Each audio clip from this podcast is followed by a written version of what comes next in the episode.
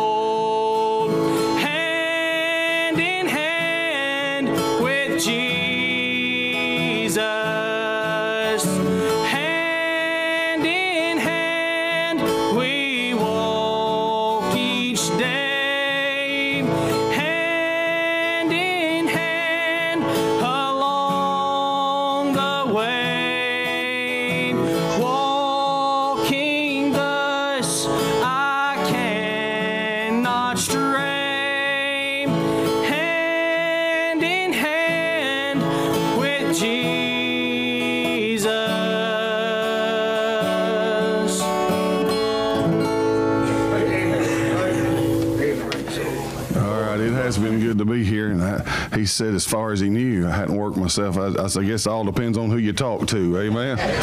Amen. I'm telling you, I'm thankful. I'm you, I'm thankful. He's he's been good days. Amen. Been good days.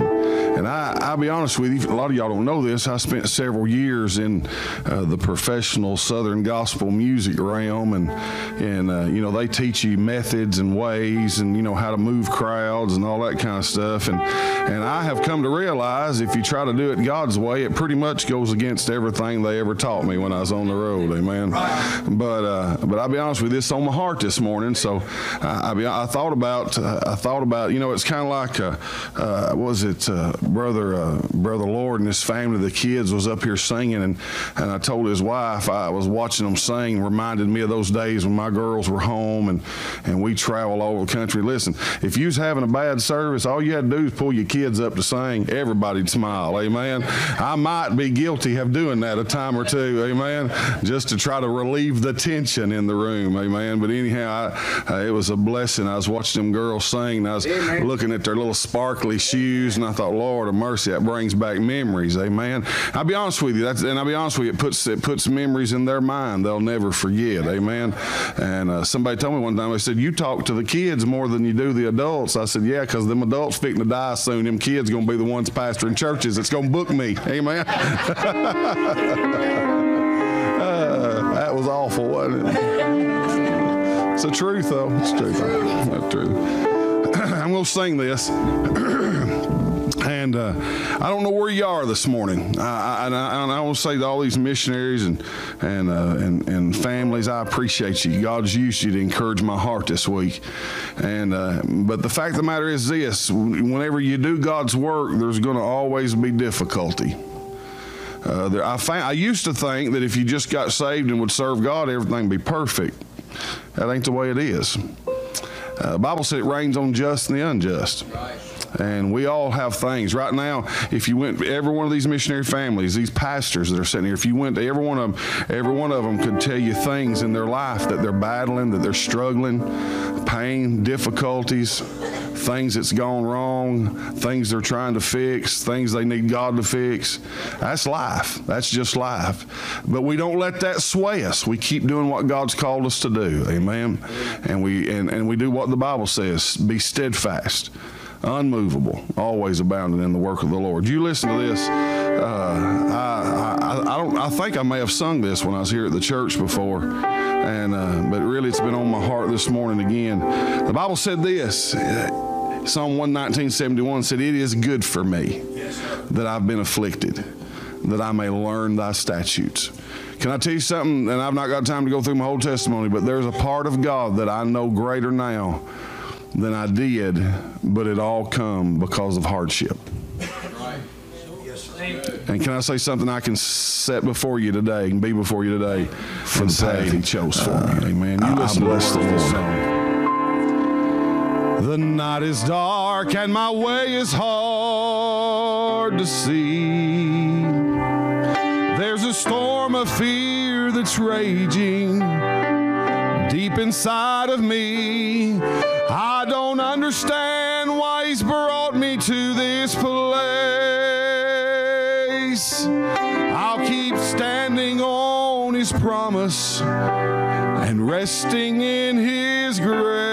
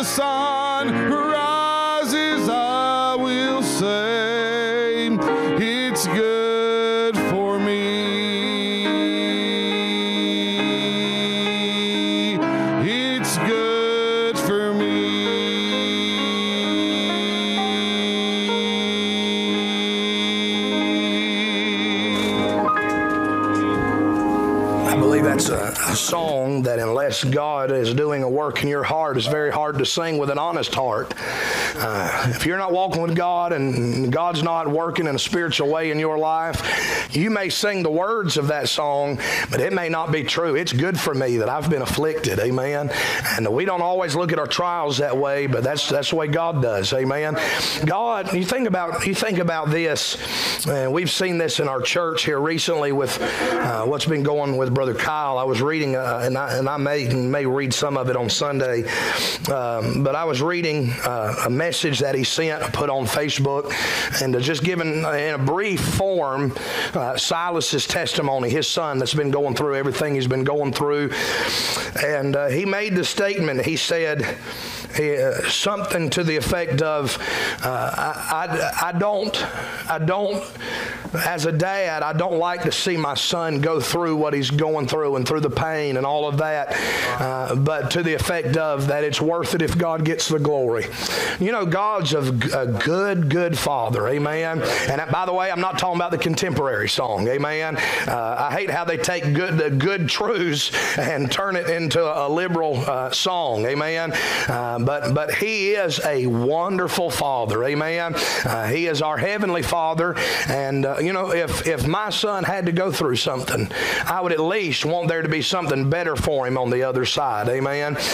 Uh, He is such such a good Father that He will never allow you to go through anything that He is not going to work together for good, amen. And uh, God doesn't want you to be in pain. He doesn't want you to go through affliction just to go through affliction. No, He's working something in us, amen. And that's why if we see things the way God sees things, it is good, preacher, that we've been afflicted, amen. And uh, I, I know, I know, his, I know some of His testimony. And if there is a man in this room that knows something about affliction, Brother Piercy's one of them, amen. And I appreciate the Lord birthing out of affliction, birthing a gift, a talent that God uses, and uh, no doubt brought him closer to the Lord through all of that, amen.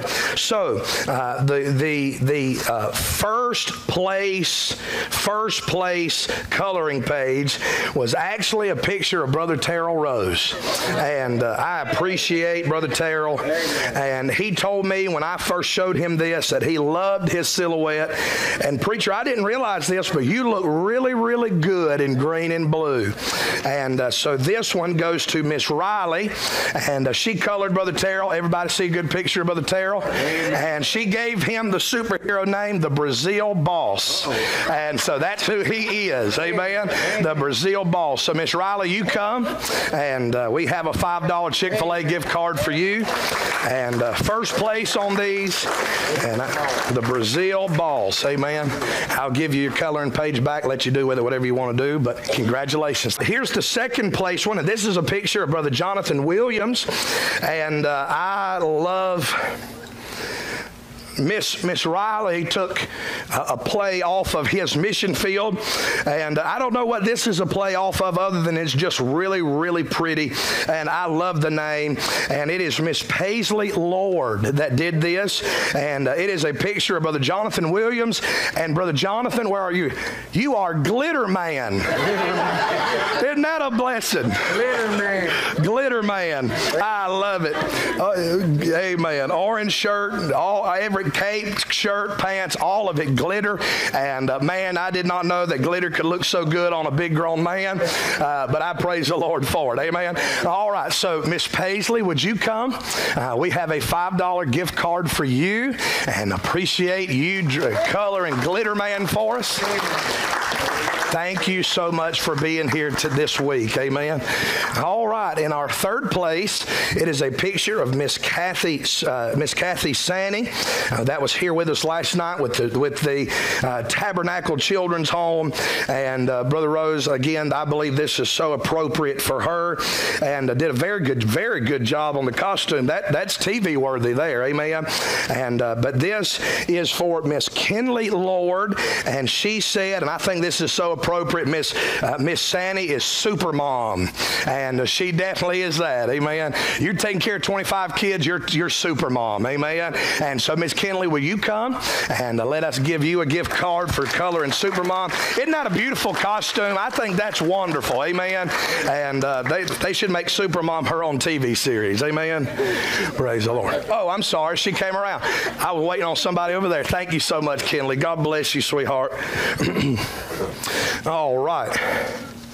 Now, finally, and I know they're going to love, love this. The last one we have, the fourth place, is uh, a picture of Brother Tim and Miss Cassie, Miss Cassie Lord. And uh, I love y'all's costumes and y'all's names. And uh, this was colored for us by Miss Marie. And so we thank God for Miss Marie and her coloring page. But Miss Cassie, you are Super C. And I like Brother Tim, you're Armstrong. Uh-oh. And uh, ain't that good? Amen. And uh, very, very handsome couple there. And so, Miss Marie, you come come. We have a $5 gift card for you. And uh, I don't know if they have Chick fil A's in Panama, but you might need to make sure they use these before they leave. God bless you. Thank $10 gift card. And again, uh, I mentioned this. You don't have to by any means, but if you'd like to get the Bible, you're welcome to do that. Uh, but uh, please don't let me steal your opportunity at a chicken uh, gift card as well. Uh, but that is for our color, our signatures. one of the things that I told our young people uh, when we first had the first nine of Bible school was we had printed off these cards, uh, and uh, whoever had uh, the most was going to get a prize. I encouraged them to get all of our missionary superheroes that were with us throughout the week to sign the back of the card. And uh, there are there are two young ladies that. Um, haven't even been with us all week um, in the in the the uh, Bible school, but they took this very, very seriously. And uh, uh, they are uh, they are uh, Miss Paisley and Miss Kinley Lord. And I don't, Brother Tim, I don't. Did y'all ever get them to sit down and eat last night? I don't even know if I saw them eating last night. Uh, all I saw them do the last several nights is get signature after signature after signature, and uh, ask, "Are you a missionary? Are you a missionary?" And they took this so serious. So I have I have some gifts for you. Let you choose whatever you want. And again, if you want the $10 gift card, please take it. And so let's have these Lord girls come and uh, get their gifts, uh, get their prizes this morning from either side of the room. Okay. You want this or the Bible? Okay, all right. Good choice. All right, do you want this or the Bible? Okay, sweet. All right, there you go, darling. God bless you. Amen. All right, praise the Lord. All right, let's give these young people a hand this morning.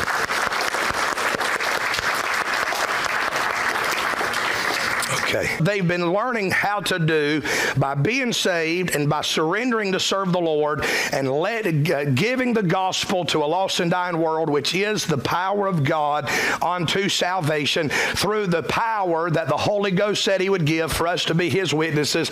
Uh, they have tapped into the Christian se- uh, secret superpower, and that is the Holy Ghost of God using the gospel to make for, make an eternity of a change in somebody's life. So, uh, those that were with us in Bible school, you didn't know this probably, but you get to graduate from your superhero Bible school this week, and you are missionary superheroes in your own right. And so, if you were a part of our, uh, our Bible school this week, I want you to stand up, and I want all of you kids that were with us, if you sat in to our classes and were a part of it, you stand up, you come this morning, and we have a presentation for you, and we're going we're going to we're going to make you uh, suited up right for graduating as a superhero. Don't be shy, y'all. Come on this morning, amen. That's fine. What we have for all of our superheroes is first of all, y'all get in the line, okay? First of all, we have certificates that are 100% certified that they are missionary superheroes uh, for attending each class this week on how to be a superhero in their own right.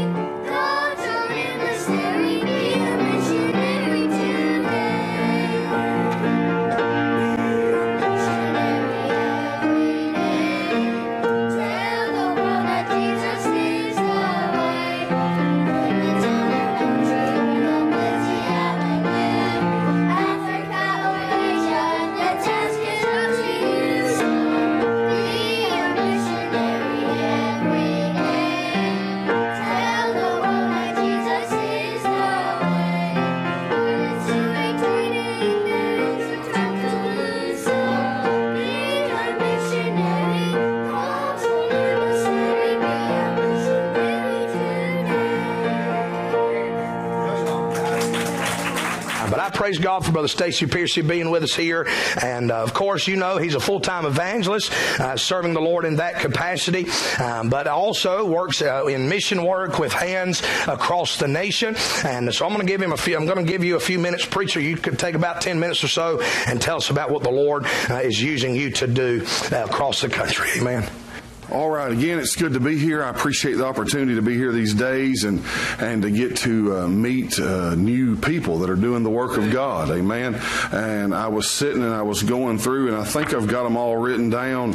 Uh, the Normans, and I hope I'm saying this right. The Kirsch family, the Lord family, the Williams family, the Woods, and then last night the couple, the family that just dropped in, the Herndons, the Roses, and then the Tabernacle Children's Home. Uh, man, I, it's it's been been a blessing. It's been an encouragement to my heart. Uh, I, will be honest with you. I, I want to make a statement here. I, I, had I was very blessed to have a, a pastor that had some wisdom, and he told me years ago. He said, uh, "Anybody that's doing the work of God has got something to offer you." Sure. And uh, he said, the problem is, is this, most of us never take the time to slow down and listen to what they've got to say. And, uh, and I'm thankful that I had a pastor that taught me that. And man, uh, the preaching, Brother Rose, this week has been tremendous. God has uh, challenged my heart, and I'm just thankful. Uh, I do travel in full-time evangelism. I've been traveling and preaching for uh, 30 years now. And I've pastored in the midst of that, still traveled and preached. the churches I pastored were, ch- were churches that had been been through difficult times, hardships, almost brought the churches to a place of closing. And God allowed us to go spend time with them, get them back on their feet. That was my burden. I never did have a long term pastorate in mind and, and was honest and upfront with churches. I wanted to help them get back to the place where they could operate and do what God called them to do. Amen. And so, anyhow, so the majority of our ministry has been on the road in full time evangelism. I was, we were talking earlier, uh, started traveling, me, my wife, our children. We did that for years. Then the girls girls started growing up, getting married. Then the first one got married, the second one got married, and and uh, and then Emma Grace is fixing to get married in uh, November the 13th if the Lord doesn't come back. I told them the other day, I said, I hope Jesus comes back on the 12th. Amen. anyhow, and uh, anyhow, somebody said, well, you'll done spend all that money. It won't matter. Amen. I just won't have to walk her down the aisle. Amen. And uh, but anyhow, no, I'm really excited. The Lord has uh, sent her as an answer to prayer. Uh, uh, a young man loves the Lord. He's a young preacher. Got a call of God on his life. Got a burden to be a pastor, and and I, that that makes me a little nervous. Amen. And because I know what pastors and pastors' wives go through. Amen. And but I'd rather see them in the will of God in a difficult place than out of the will of God in an easy place. Amen. So anyhow, so please, uh, please do pray for them. Amen. That the Lord touch them, help them. Uh, 2017, uh, I, I, I, quit pastoring the church that I was. I'd help them uh, to get their feet established and, and, and doing what God had called them to do. Went back on the road in a full time evangelism schedule. And uh, later that year, I was in South Dakota preaching a revival for a missionary church planter. And anyhow, that week there, God burdened and broke my heart for uh, for missionary church planters, for ministries. I, have always, I felt like I've always had, I've been a part of, always been a part since I surrendered to full time ministry, uh, a missions minded church, and felt like I had a pretty uh, solid grip on the mindset of the mission work, missionary, whether here on the home soil or the foreign soil. But I come to realize that week that I did not. God birthed some things in my heart. I was there preaching revival for them, and God was working in my heart every day. Long story short, God burdened in my heart to start a part of our ministry called Hands Across the Nation. And what we do, and, and I'll say this, uh, I just have to grab things when they pass. I told somebody I've got ADD and I'm unmedicated. Amen. So when it comes by, I grab it. Amen. Uh, my wife the other day, she said, she said, Stacy, you were talking and you did that right there. And I, I didn't realize I'd done it. She said, what was that about? I said, I had something come by and I grabbed it. Amen. And if I hold it there, I'll remember what I've got. Amen. But if I ever let my hand go, it, it's gone again. Anyhow, our CDs and stuff are in the back. Uh, all of our CDs, uh, all of that money goes to our Hands Across the Nation work. What Hands Across the Nation is, is this. Galatians 6.10 said this, As we therefore have opportunity, let us do good unto all men, especially unto them who are of the household of faith. Right. God burdened my heart about being a help and an encouragement and, and more than just a verbal, but action, doing something, putting feet to that, be a help to missionaries and ministries that are operating here in the United States of America. Most of you know this. Missionaries, uh, church planters, they're, uh, they're, they're, it's difficult. It's a difficult place to do it, uh, especially in the western part of our country. And so, anyhow, God's burdened my heart, and what we do is we gather supplies, we take food to them, uh, we take church furniture, and, and I've nearly not got time to tell you everything the Lord has allowed us to do uh, in this year alone, and we're only about halfway through this year alone. Uh, we've taken church furniture to new church plants. We've we've put food on missionaries' tables. We've filled cat. We filled their pantries up. We we help ministries in the church. We, uh, the Lord opened doors. We were able to buy a, a pastor and his wife. Uh, I got word, found out that they had been uh, sleeping on a mattress that they had been sleeping on for 18 years, and it was falling apart. Uh, God opened the door. We went and bought them a brand new mattress and put on their bed. You say, preacher, what is the purpose for that? The purpose is is this: I want to equip them and help them to keep doing what God has called them to do. Uh, I'll be honest with you, it, it was just my mindset at the beginning was just to be able to help missionaries and ministries here in the United States. I say this, I believe this. I'm a part of a, a fundamental Bible believing church that supports missions all around the world. Amen. I give on a weekly basis to our Faith Promise Mission program. I believe in that. But I believe this as well. If we lose our footing on the home soil, we're never going to be effective on the foreign field. Amen. And we've heard from these foreign missionaries this week. They, if there's anybody that needs consistent support, it's somebody that's in an entire another country that can't just come back and run to two or three churches and try to raise a support level. Amen. And so anyhow, so even the Lord with that, uh, my mindset was just to help missionaries and ministries. We've helped boys' homes, we've helped girls' homes. Uh, the Lord has opened a door. We've had a ministry to retired uh, to retired uh, preachers that can't travel and can't pastor and can't keep up a schedule. Uh, we've helped widowed pastors' wives. We've helped widowed uh, men that have lost their wives, that have that are living their lives by themselves, going through struggles. God has opened so many doors for us to be able to help and encourage these missionaries. How it all started, my mindset years ago when I was pastoring in Kentucky, actually where I became familiar with Brother William's grandfather and his father. Uh, I was pastoring a church there that we supported both of them, and uh, that we had a, a missions conference, and, and our missions program was needing some help, and I had a missionary come in, and as he was coming in uh, two months before, I told our church, I said, I want to be an extra blessing. We're going to take care of him. We're going to take care of it. Brother John O'Malley was who, who it was. I said, we're going to take care of him, a good offering. We'll feed him all week. But I said, I want to do something extra. I said, I want to have a pounding. And, uh, I'll be honest with you, when I first got in church, my wife and I were married. My pastor, he said, we're going to have a pounding for Brother Stacy. Well, you got to understand, I wasn't raised in a Christian home. And a pounding at my house was mean I was fixing to get my hind end whipped. Amen. That, that was that, that's what was fixing to take But You think get pounded? I'm like, oh, it's going to hurt. Amen. So I thought I looked at my wife. I said, what's he going to hit on me for? What? I mean, I don't I don't get it. I wasn't raised in this church environment. Amen. She said, Stacy, that they're going to bring food. I said, oh, that's wonderful. I can handle that. Amen. And so anyhow, so they brought food, and so God taught me about that through our through our church. And so I said, I want to have a pounding. And at that time, Brother O'Malley lived in a fifth wheel, had a truck in a fifth wheel, and that was their home. That's what they lived in. And I said, Church, I said, start every week. I gave them a list of things to buy and bring. And in that two month time, we brought, they brought, our church brought so much stuff. I really began to get worried. I'm thinking, oh my goodness, what in the world? Uh, how, where, how's, where's Brother O'Malley going to put all this stuff? Amen. So literally, when they got there, it was stacked up around our altar area. Some of it was stacked up as high as my head.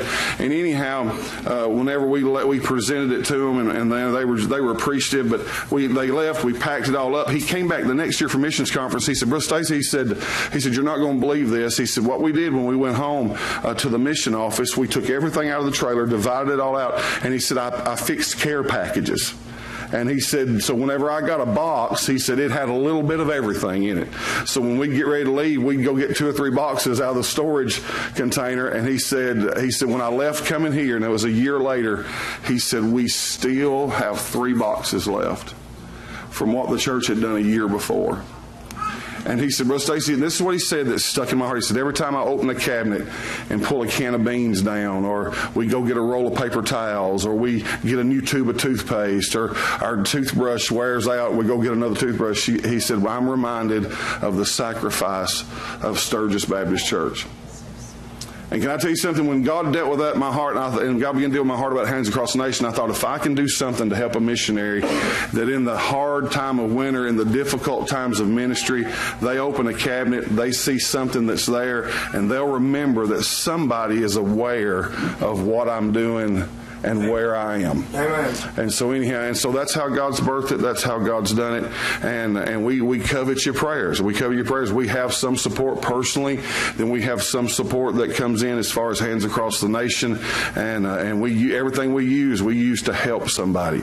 Uh, our CDs, like I said, it all goes to hands across the nation. Uh, we don't use any of that for ourselves personally. I just got back from Utah, took a load of supplies to a missionary church planter, uh, and we helped them. We helped. We actually we have four different missionary families, uh, but we took a load of supplies to fill 200 backpacks uh, for the Bannock Shoshone Indian Reservation. A man by the name of Brother Joe Copley Miss Leela, a veteran missionaries, 30, 34 year church planting missionaries, and uh, they have a handout every every year. They do a, a, school handout, backpack handout for their mission for for kids there on the reservation. They open the church, they do a clothes giveaway, they'll fill those backpacks and uh, they'll feed them, they'll preach to them, they'll st- fill that backpack with supplies. John and Romans, Bibles, tracts, gospel literature, just to get the Word of God to them. Amen. Somebody said, well, you know, I mean, giving them a backpack, really, really? And, and I could talk forever. We, we do, we've done homeless projects. We do help for the homeless. We'll fill these, the little nylon string backpacks. We'll fill them with gloves and socks and beef jerky and, and, and protein bars, the soft, chewy protein bars, uh, hand sanitizer, toothbrush, toothpaste, stuff like that. Go out on the streets. And can I say this? There's almost everywhere I go, people are close enough to a place that has a predominant homeless uh, population. Sure. And uh, anyhow, but a, a lot of it is just getting out of our comfort zone And uh, and he said, "Well, preacher, does it really? Make, can, I, can I be honest with you? When we've done those backpack projects, we do we do 500 at a time. One year we did a thousand. We did a 500 in Knoxville, a 500 in Chattanooga. And can I tell you something? Uh, the fact is, is we had. I got to tell you this, and I'll be finished. We had a man whenever we were packing all the backpacks up. We packed them all up, put them in my trailer, and and we uh, drove down to the heart of of uh, Chattanooga at the soup kitchen and opened the back of the trailer, and we just handed them out. People would come by and, and, and we'd say, "Hey, uh, we've got this. We've got socks. They got gloves. I mean, hand warmers, all that kind of stuff." Oh yeah, yeah, I want one. Well, can I tell you? And man, they were thankful. had a man came up and, and he we're getting ready to pull out of the church, and he had a box. He said, uh, "He said I've got this. It was a brand spanking new pair of Rockport. Uh, it was kind of like uh, hiking shoe, a shoe boot type thing, size 11." He said, "He said I saw these in my closet, and he said I hadn't worn them in over a year, and he said he said somebody might could use them. Uh, can, will, y'all, will you take that?" I said, "Sure, I'll take that." So I it in the back seat of the truck. So anyhow, we're we're plugging along, handing out backpacks. All of a sudden, this man comes by and he's in a pair of Crocs. Uh, if you know what Crocs are, that's a rubber shoe with a lot of holes in it, and uh, and he had one sock on. And it caught my attention, and, and the first thing that popped in my mind was that box, that shoes. Can I, can I just be real transparent? I thought, well, it may not even be his size. And really, the Lord kind of fussed at me. He said, "Of course," he said, "He said I put this together. Of course, it was this size." Amen. So anyhow, I, I, finally looked at him. I said, "Man, let me ask you a question." He said, "I said, uh, do you do you not have any more shoes?" And he said, "No, that's all I got." He said, "He said I did have two socks." He said, uh, "But but the other one wore out." And he said, "And I fixed it and fixed it till I couldn't fix it anymore." And I said, "Your feet have got to be cold." He said, "Yeah." Yeah, I said, "Where do you live?" And he said, "Well," he said, "If I get to a shelter soon enough, I get, you know, I get a bed. But if I don't, I'm just on the streets." And I said, uh, "What size shoe do you wear?" He said, "Well, I wear a ten and a half." He said, "But an eleven feels better." Amen. I said, "Well." You, I said, come with me.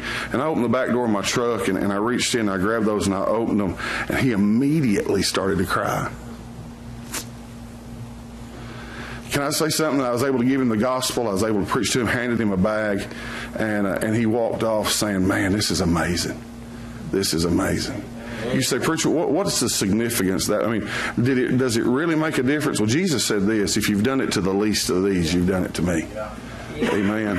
And so anyhow, so the way I look at it is, is I, I, I know all my seed ain't gonna come up, but but but if one does, if one little kernel comes up, it's worth all the work and all the labor. I mean, all the sacrifice. I mean, thank you for praying for us. Last time I was here, some of y'all bought CDs that helped us to make our trip out west. Amen.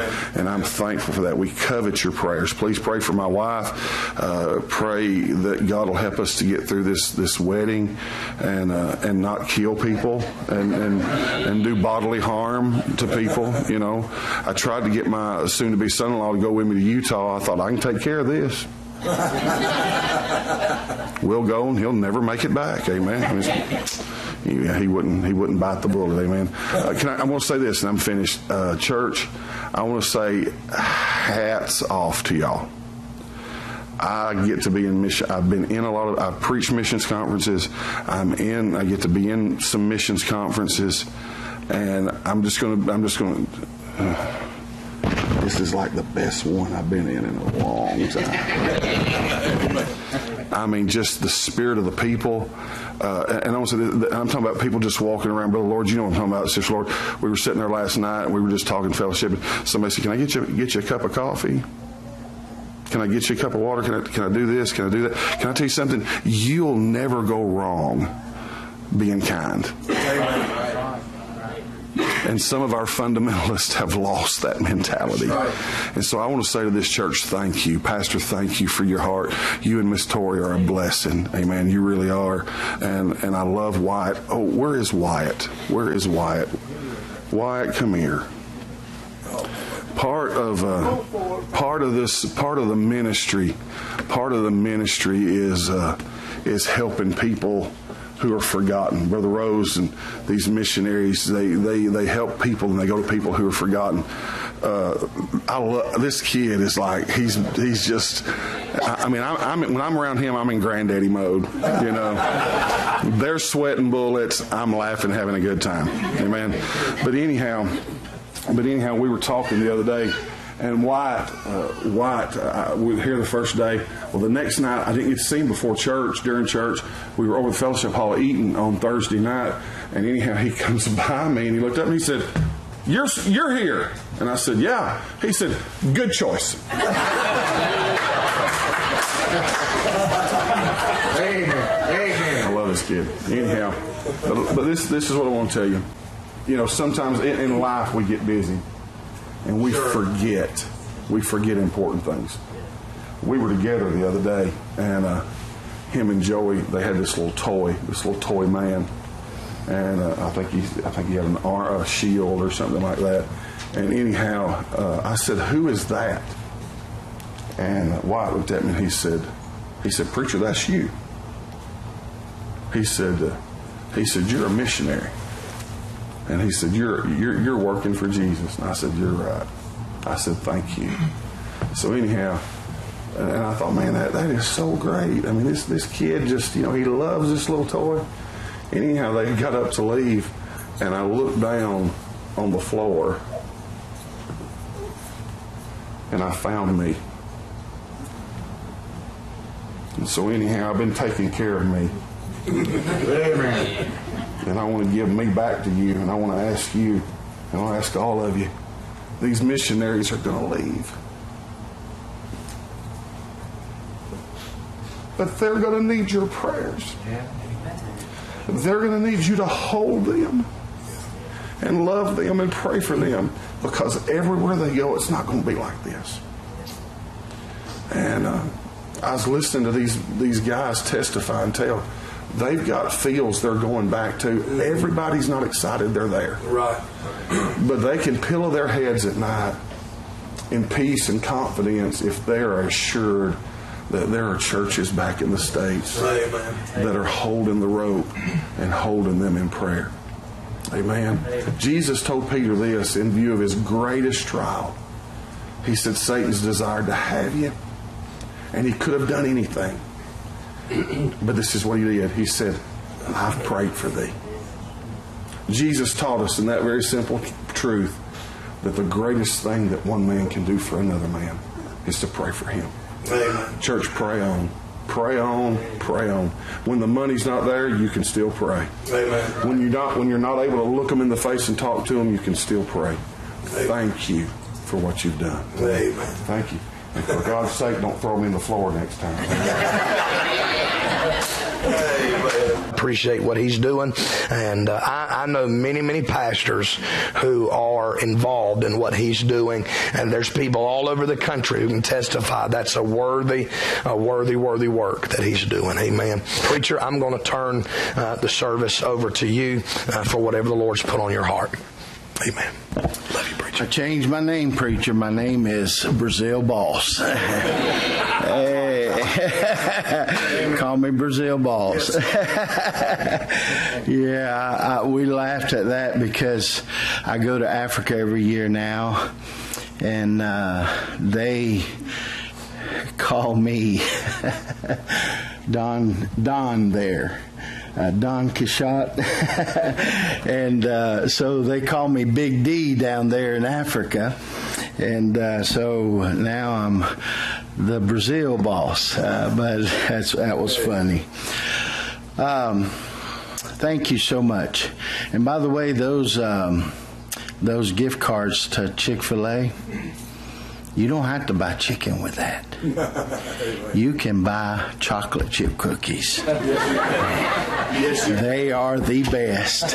Okay, I just wanted to suggest that. Uh, but uh, you know, I've always said this. I have one of the greatest mothers in the world. She she served the Lord with my dad for over 60 years in Brazil. And uh, she took care of all the bills. My dad didn't know how to write a check. she took care of all the bills. She took care of everything in the house. When something broke, she she would take it, uh, have somebody fix it, take the cars to get fixed, and and somebody asked her, "Why do you do all this?" And this was her response: "I do this so my husband can use all his time for the ministry." And my dad did that. And I appreciate my mom. And my dad wrote a poem for her, and if I had it, I, I would read it The Lady in the Shadow. And that's what a pastor's wife is. She's usually in the shadow. But behind every great man of God, there's a great lady. She was a bad lady you wouldn't have this man that you have today. And I praise the Lord for my dear wife. If it wasn't for my wife, you wouldn't have me here preaching. Uh, but I praise the Lord for my wife.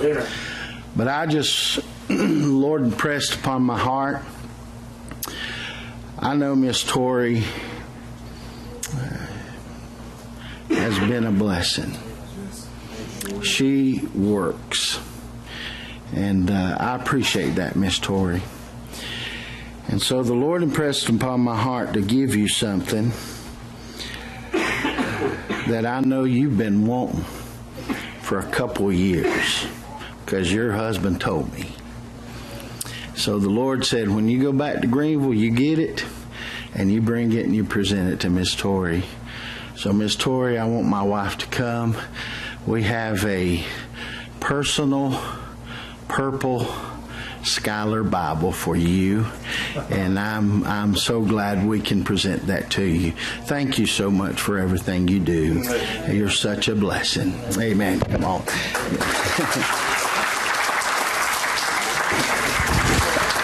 Praise the Lord. Amen. Appreciate God's goodness in our family. And I do echo that. I, every message I bring to this pulpit, and I'm not bragging, but I do spend many, many hours in study every week. And the only reason I can do that is because I don't have to worry about anything else. And I praise the Lord for His goodness. Amen. And, uh, I know we're undeserving, but honey, I feel like you deserve that. Thank you for minding the Lord, preacher. All right, amen. I am a wreck, and uh, but we need, we need some preaching this morning. Grab your Bibles, get ready to hear from God. You come and mind the Lord. God bless you, preacher. Amen. Ain't it good to be saved? To know who the Lord is and, and uh, what He's done for us. And my goodness, I can't, uh, I can't begin to explain all that God's done for us. Thank God for the church. Amen. I was, I was expecting an amen right there. Thank God for the church. And without the church, what would we have today? I'm glad that God's idea of church is what we've been doing these past couple days. There's a lot of other things going on in the world today, but thank God for the church. Right. I want to take just a few moments this morning and uh, go to Genesis number 6. Genesis chapter 6. I'll read one verse this morning. If y'all happen to see me duck down, I'm looking for that other Chick fil A gift card. So y'all just bear with me. I may act like I'm tripping, but when I get up, I'll be smiling. All right? I'm just teasing this morning. It's in his pocket, too. Genesis chapter number 6, verse number 22. Amen. One verse this morning. I'm hoping this morning maybe the Lord will let me just uh, bunt the ball this morning, then Brother Jonathan can come up here and get us a home run later. Genesis chapter number 6, verse number 22 said this Thus did Noah, according to all that God commanded him, so did he. Let's read that one more time. Thus did Noah, according to all that God commanded him, so did He. Let's pray. Our Father, we sure do thank you this morning. And uh, God, I want to thank you this morning for an opportunity, God, to come one more time.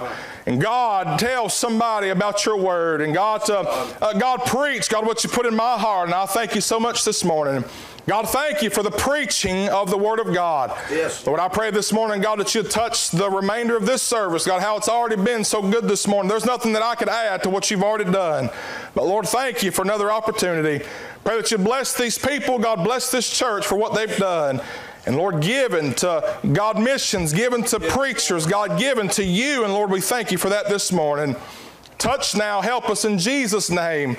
Amen. I want to take the very last line of that verse this morning and just for a few moments want to preach on the thought of so did he. We find that this story is talking about Noah, and this is not a new story to anyone. I don't think we'd find anybody in here this morning that has never heard of Noah.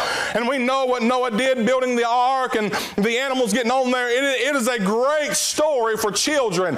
And uh, I've been in churches before. They have uh, uh, they have Noah and the ark and the animals going on the ark, building the nursery and painted on the walls, and that's wonderful. I'm not against that, but it is not only a story for children children. Uh, but we can find this morning that there is a great message uh, that we can serve God, that we can do exactly what God has called us to do. Uh, when God tells us to do something, we can do uh, what He has commanded. Amen. I want to preach this morning on the thought of so did He. And uh, we know that Noah, around this time here, he's around 500 years old and uh, has three children. And I begin to think of uh, if, if the Lord allowed me to be 500 years old and have three children, I'd probably lose my mind. I'm 35 with two, and sometimes I lose my mind. And I begin to think, God, how in the world am I? I don't know that I'm a good parent. I don't know that I'm a good daddy. God, how in the world do I do this? And, and uh, God's given me two wonderful kids, and uh, they are kids, so some I'll say sometimes they are wonderful, sometimes they uh, they're full of this world, but you know, that's when we pull out that belt and we, we begin to pound them. Sometimes I believe it still works to pound them every once in a while. Uh, but here Noah's 500 years old, three kids. How in the world, God, am I going to do what you told me to do? Could you imagine all that was fixing to happen? And Noah, everybody's going to think that he's crazy.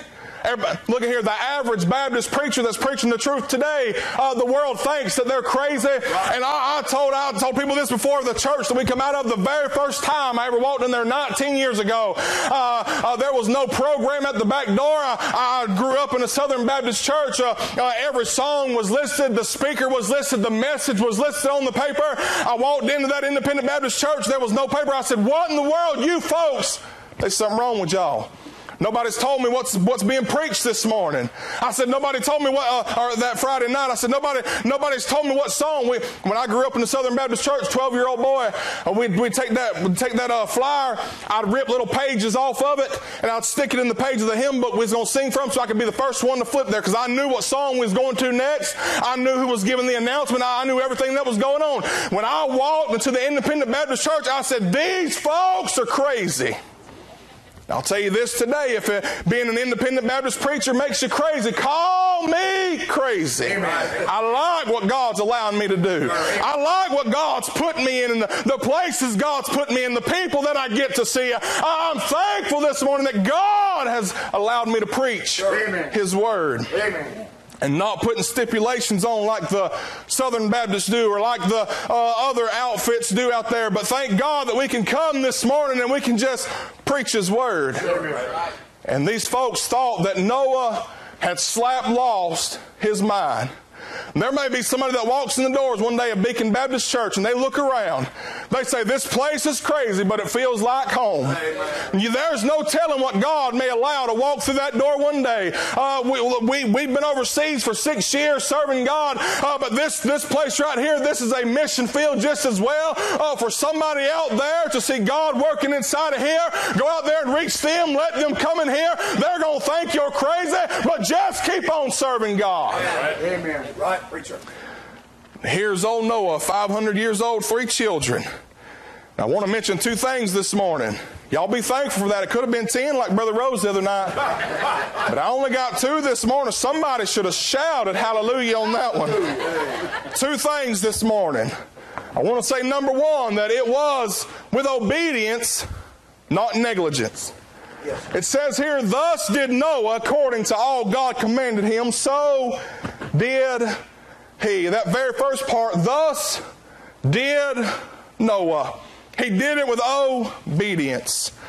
Can I say that I think this morning that victory comes from obedience?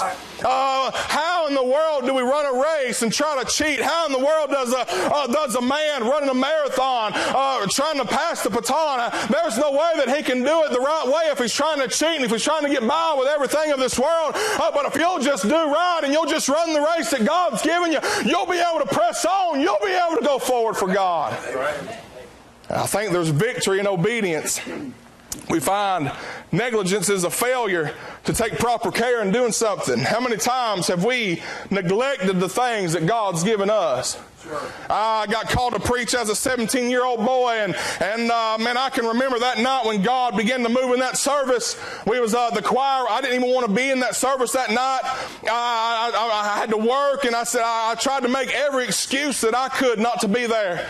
And the choir was up singing "Amazing Grace." I was on this side with all the men singing, and uh, God began. God, He'd already been dealing with me about preaching, and I knew that if I could stay away from the church, if I could just back off, the, maybe even sit back in the back of the church, maybe God wouldn't deal with me as much.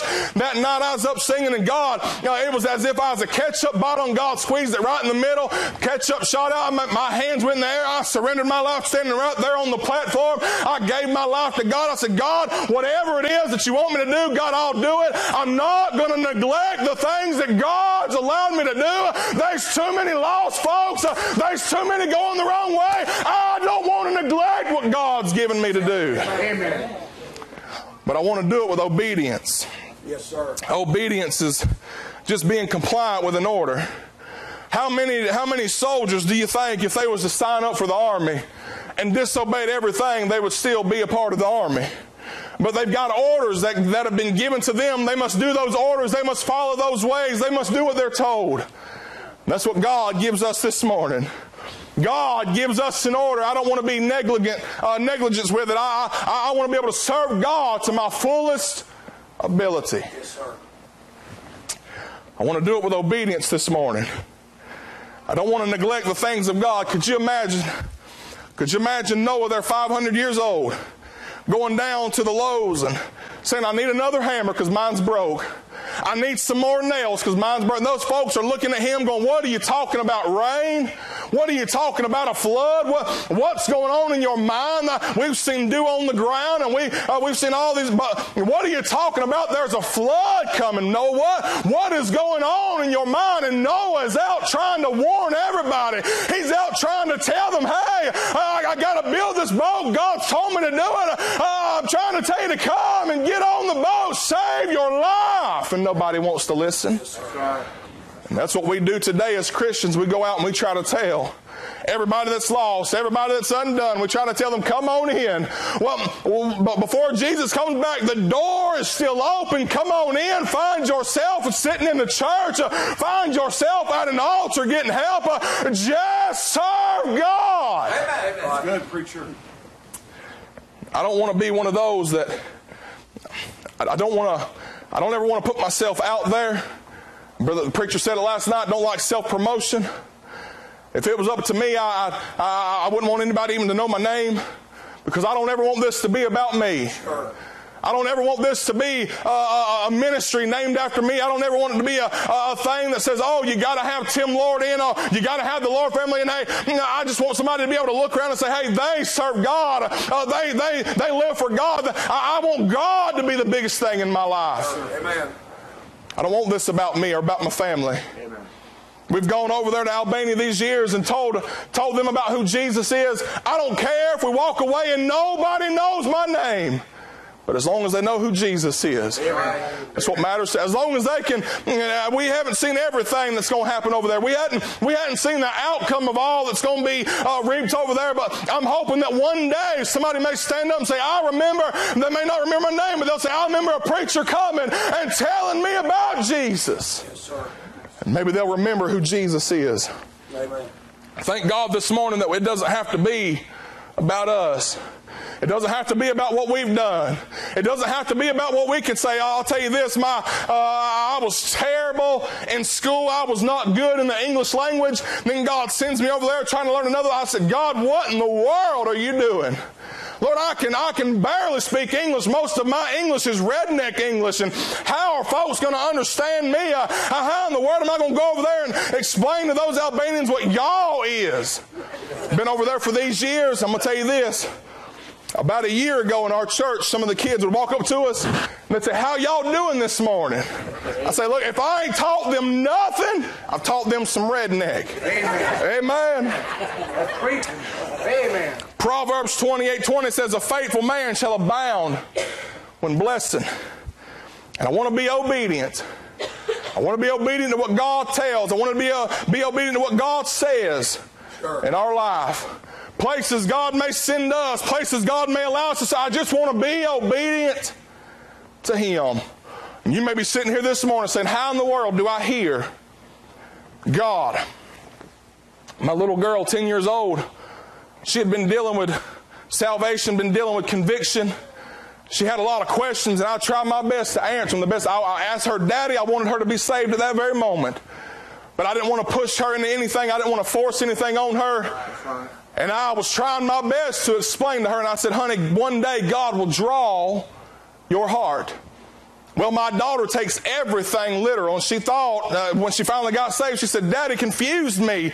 I thought God was going to draw my heart, as in on a piece of paper, take a piece of paper and draw her heart. And I said, Oh, my goodness, how, uh, how in the world, how confusing was that? And I, I began to think, uh, uh even though she didn't understand what I was saying at the time, I'm glad that God uh, still began to convict her and that God still began to do things in her life. And you may not understand everything this morning that's going on. You may not understand why you come to church on a Saturday morning. I didn't even know God could move on a Saturday morning, but I've seen Him this morning. God doing such wonderful things. Amen.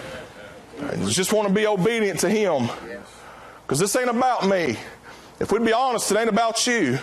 It's about Him. John tells us in chapter 15 that we can do nothing without Him.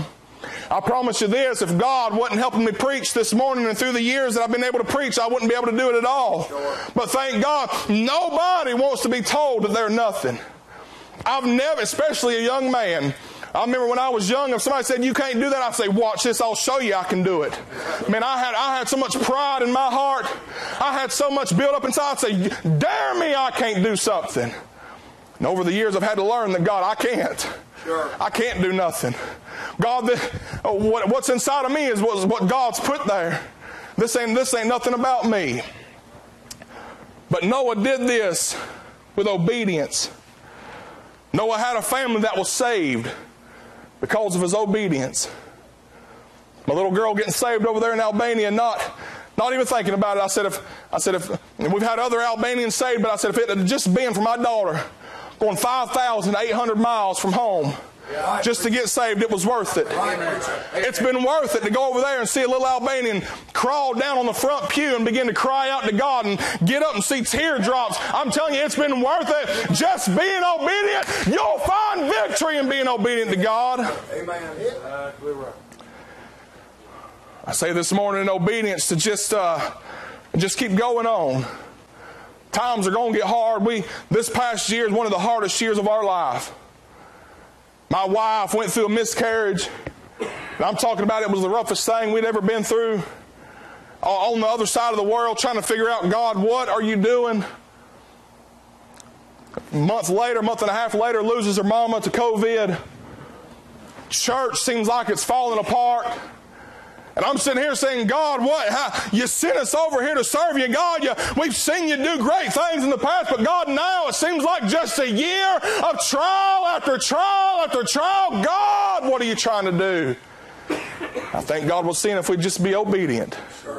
I think God was just seeing if we were still going to serve Him. And I'll tell you this even through the hardest year of our life, I take that with God than the best year of my life without God. I've seen how God's moved and how God's worked, how God has sent people into our life, how God has sent things into our life, sent songs into our life, sent preaching into our life to help us more this past year than it's ever helped us before.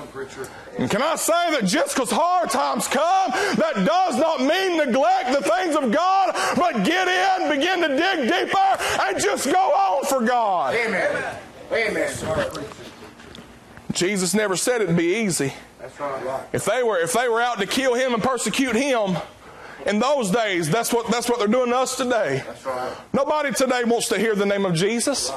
Nobody wants to live for God. And look at what's going on outside of these walls.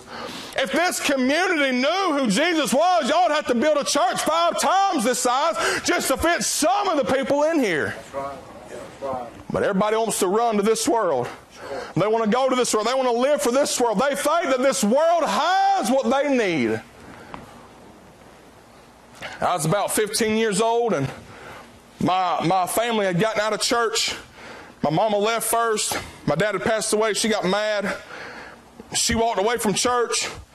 My brother was 16 at the time, 17, and he was my only ride to church, so he would still take me sometimes, but not all the time.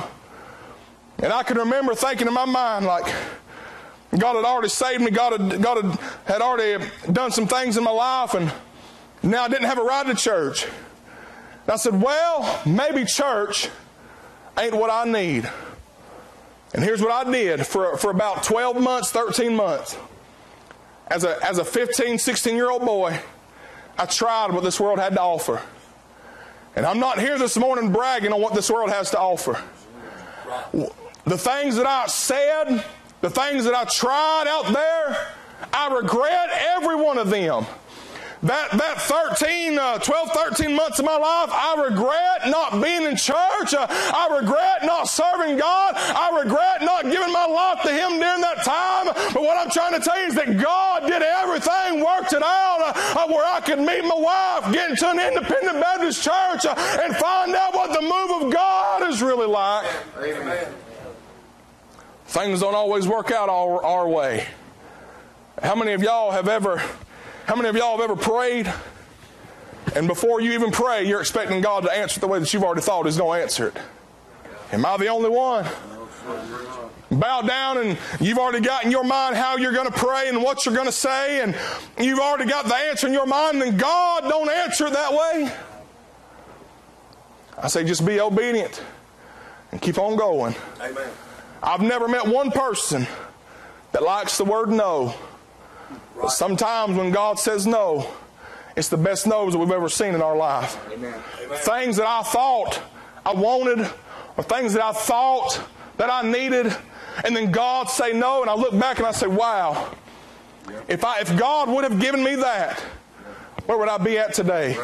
If God would have given me the thing I asked for back then, would I, would I have started worshiping that thing? Would I, would I have started giving my life towards that?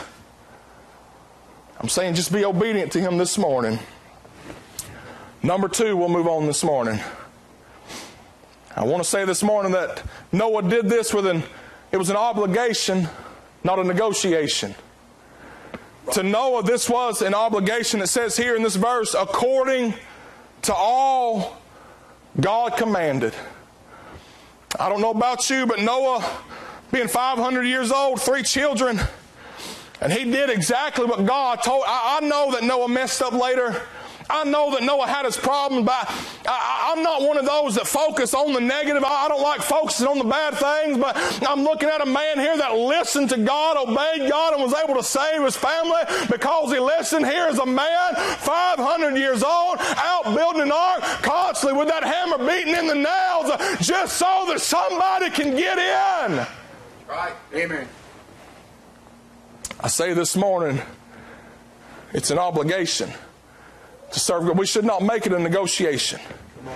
Our very first trip to Albania was coming back and uh, was with Brother Dean McNeese, and he had us go through the city of Rome for two days. Now, I don't know about you, but when, I, when I've traveled that far and I get on the plane to come home, I was expecting to come on home. Then we spent two days in Rome, but uh, there were some great things to see over there, got to do some great things.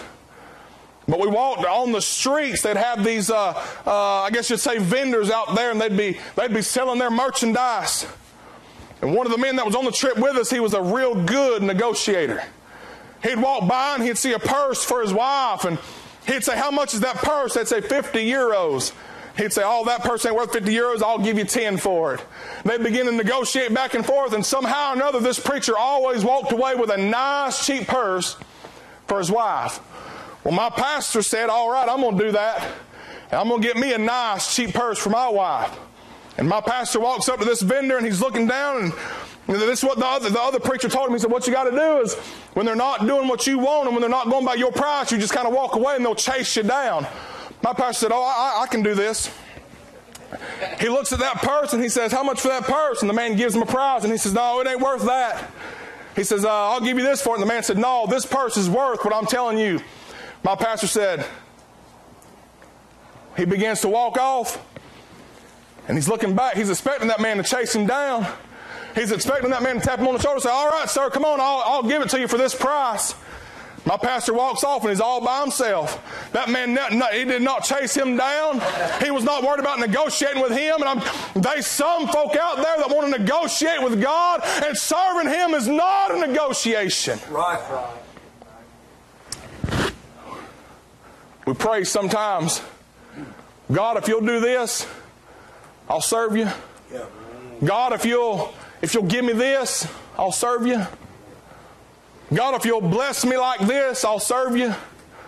God, if you'll bless me like that, then I'll serve you. But can I say serving God is not a negotiation? We are to do what Noah did. And people thought he was out of his mind. People thought he was crazy. But he just simply listened to God. And you sit here this morning, you say, How do I listen to God? How am I supposed to hear what God has to say to me? Well, I think we got to take some of the things out of our life that we don't need. Right. I think there's so many, this world is coming out with something new every day to distract us right. so that it'll take us away from the one that really means everything. Amen. Well said. How easy is it for us to get distracted? What did the preacher say a while ago? Got that. Got that one. And that's exactly what the, the world will put something in front of our face. And they'll make it look so good, they'll make it look so nice, and we got to reach up and grab it. And next thing you know, we're drawn in by that thing. Next thing you know, we're all, we, we can't get off of social media, we can't get off the YouTube, we can't get off the TV uh, because something else has our attention.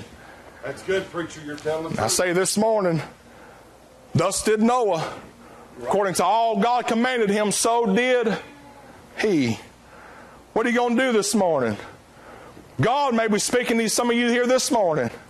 There may be a young man in here that God's dealing with you about preaching. Are you going to obey him? Or are you going to try to negotiate with him? Come on, preacher. Can I say this? Negotiating with God don't work. Right. You'll bow down and say, God, give me this, and I'll serve you, and you'll walk away without, without what you just asked for. Because God's not in the business of negotiating. If God was going to negotiate, He would not be God. If God was going to be a God that just gave you everything and made you a small brat, He would not be God. But we serve a God this morning that knows what we need, knows when we need it, and knows how to give it to us. Right, man. Right, preacher. Thank God He knows exactly. Noah here, living by faith and doing what God told him to do. They was uh, heard the story. There was a, a little widow woman, older lady, lived in a house all by herself. No, no children lived with her, and said that she would, on purpose, open up her windows and she'd pray out loud. She said that her neighbors were not very kind people, very mean people, and so she wanted them somehow to hear the gospel. And she'd pray with the windows open. Said one day she didn't have any food.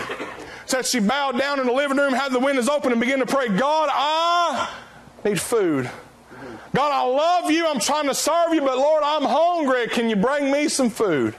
Said the man that lived next door to was an atheist man, and said the man said, I'm gonna show her, I'm gonna show her that God is not supplying her need. And this atheist man went out to the store and got her some groceries, got her several bags, and put it at her front door and knocked on her door. And she began to, she walked to the door and opened it up. And here's the man standing on the sidewalk. Here's bags full of groceries. And the woman said, Oh, thank you, dear Jesus. Thank you for providing one more time.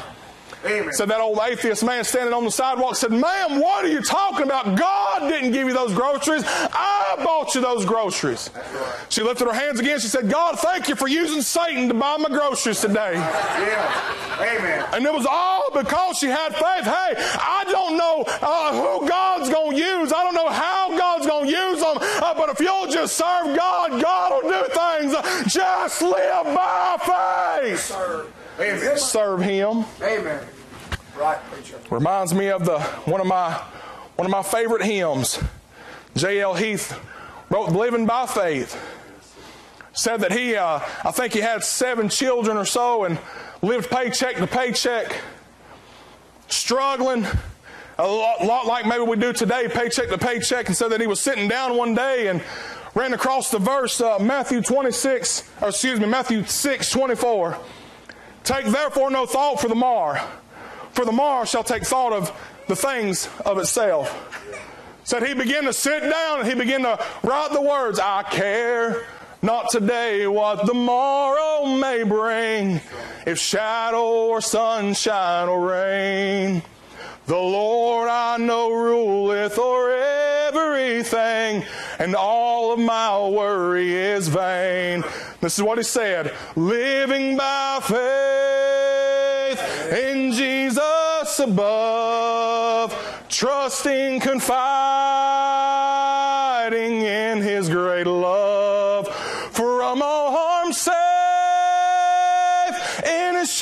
sheltering arms. I'm living by faith and I feel no alarm.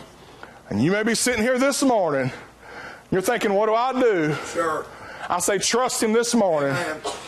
I've never met one person that has served God and had regrets for serving Him. Sure. I've never met one person that got saved, given their life to Him, and said, I regret getting saved. I regret giving my life to God. Amen. There may have been some that have walked away from Him.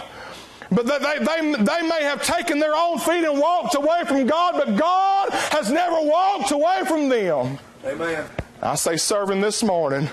Live for Him. Give your heart to God. Preacher, keep on preaching. Amen.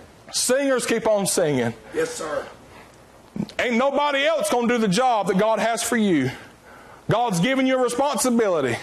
Wherever God takes you, whatever God does with you, whatever country God may send you to, whatever, whatever field God may put in your life, do the best at it and give it all to God. Let's pray. Father, we thank you so much this morning. God, thank you for this opportunity, God, once again. Lord, I pray this morning that somebody has gotten some help. God, would you, uh, would you take these words, God, and use them for your glory? We ask it in Jesus' name. Amen. Stand for the reading of the Word of God. Brother Jonathan, you come and give us what the Lord has put on your heart. Good to be with God's people, and I hope you're enjoying yourself this morning. Amen. Um, if not, well, then you're just going to have to put up with me for a few minutes. Uh, I want to say before we get started this morning, we're going to be preaching out of the book of Genesis. And uh, thank Brother Tim Lord for his message this morning. Amen. If that's bunning, I sure wouldn't want to be around when he was swinging. Might get my head taken off. Amen. So uh, we do appreciate that message this morning. So he did, or so did he. Amen. Yes, sir. And uh, you wanna you wanna serve God, you just got to do it. There's so many people that's got so many remedies, that's got so many gimmicks, and they're saying, well, if you're gonna grow your church, you got to do this, this, this, this, this, and this, and they forget that the only thing you really got to do is just go hand in hand with Jesus, and He'll He'll take care of everything else. Amen. There's a there's a certain point where we cross the threshold of being rookies, of being first timers, Sure. and we listen to all that noise, to all that background commotion Sure. of what we're supposed to be doing, and one day we realize that the th- the only thing we were supposed to be doing is just going hand in hand with Jesus, like my preacher's saying this morning. Amen. Want to thank the church before I get going. And uh, folks, I am a fast preacher. I'm a fast preacher because I'm still a little overweight, and I'll get excited. I'll start preaching really hard. I'll get winded. Then I'll start hyperventilating, and then I'll sit down and shut up because I can't breathe no more. And so, if y'all want me to preach real quick, just start amening me. Yeah, brother, that's right. Somebody wave a hand at me. I just go quicker and quicker. My Spanish will kick in, and I might even start speaking in tongues a little bit. But, uh, but folks, I just want to I want to thank the church sincerely. The accommodations were amazing. Uh, I have uh, basically every day gone through a pack of jerky or two or, or three. I got to be honest of the of the packs that y'all put in our room. I'd get done with one flavor, barely get my teeth brushed, and I'd see that there was another flavor in the basket, and I'd say, "Well, I'm going to go ahead and get that one too." But uh, folks, we just we want to we want to thank the church uh, for all y'all have done, not just for us, but for all the missionaries here. And thank you for what you've done for our kids. It means the world. It means the world to me that my daughters have fallen in love with the Lord's daughters, and uh, and also the Lord's daughters as well. But uh, with Brother Tim, uh, uh Lord families, uh, girls, and. Um, for all the sacrifice we give and for all the things that we do, God pays back in abundance, even with our families. Amen. And we can truly say we have friends around the world. Amen. Amen. Book of Genesis, chapter 12, folks, and I promise you I won't be long. Is that clock on the back right, preacher? Does it work? Yes. Sir. Okay. I was going to get, need to go get something to tell time with because I will get lost in Scripture if I'm not careful. And uh, I know that uh, even if I get lost in Scripture, my stomach won't let me stray too far because it's from reminding me the ire that it is. So y'all don't worry about it, folks. I know everybody's like, you know, is this guy long-winded or not? Well, this long-winded preacher's hungry, so we're going to go quick this morning. Book of Genesis, chapter 12.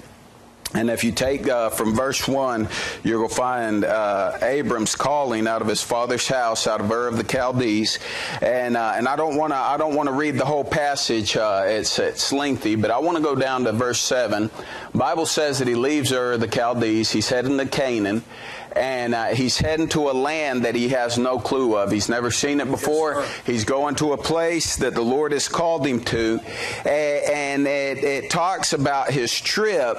Uh, but then down in verse seven, it talks about the appearance of the Lord with him, and that Lord right there is spelled capital L O R D. Every one, every letter capitalized. It means the Lord Jehovah appeared unto Abram and said, "Unto thy seed will I give this land, and there build." Builded he an altar unto the Lord who appeared unto him. Folks, y'all gotta, y'all gotta notice this, and this is the whole basis of the message. He builded an altar unto the Lord that appeared unto him. Now notice, it didn't just stop there. It says, And he removed from thence unto a mountain on the east of Bethel and pitched his tent, having Bethel on the west and Ai on the east. And there he builded an altar unto the Lord and called upon the name of the Lord. And Abraham Abraham journeyed going on still towards the south. Now, I just want to take a moment and notice and jump down to chapter uh, 13 and verse 1. And Abram went up out of Egypt. You got to know that in those following verses, 10 through 20, uh, there's a great mistake in Abram's life. Yes, but it says that as soon as he recognized his error, as soon as God brought, as soon as God thrust him out of Egypt, it says, and Abram went up out of Egypt, he and his wife, and all that he had, and Lot with him into the south. And Abram was very very rich in cattle and silver and in gold, and he went on his journeys from the south even to Bethel, unto the place where his tent had been at the beginning between Bethel and Ai. He had went and he had messed up, and he was trying to get back to a place that he had been. Notice in verse 4, unto the place of the altar which he had made there at the first, and there Abram called on the name of the Lord. And I want to notice Lot right before we pray. And Lot also, which went with Abram, had flocks and herds and tents. But notice with me, folks, Lot had no altar. Amen. Yes. Y'all may be seated this morning. Want to say a prayer before we get going that the Lord will that the Lord will guide every word that we speak this morning. And that everything will be for edification of the saints and nothing will be a stumbling block. Dear Heavenly Father, we come before you this morning, Lord, knowing, God, that I'm unworthy of being in this place. I'm unworthy of preaching your word, God. And Lord, we need your help this morning. So many thoughts are going through my head, so many things that we could say, so many things that we could do. But Lord, you know exactly what we need this morning. And Lord, I only want to say what you want to say, God, and then I want to sit down and shut up. Lord, don't, don't let me show forth this morning, but let your word and let your spirit show forth above everything.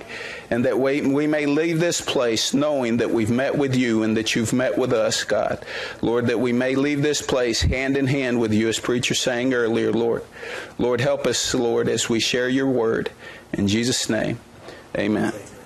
Amen. The Bible says here about these two men, it's, it's uh, and, and I'm taking a moment, I'm taking the message of this morning and comparing Abraham and Lot's life. Now, if you take Abraham and Lot, uh, even though they were related, even though they were family, even though Abraham had adopted Lot as a son, and I want to I want to say something, and it's just in passing, but I want to say something about Abraham and Lot, something that I noticed through the study of Scripture. The Lord appears unto Abram, and he tells Abram, Get thee out from thy kindred. And Abram, even though, and, and folks, I've heard people bash Abram for taking Lot with him, but I want to take a little bit different perspective on it.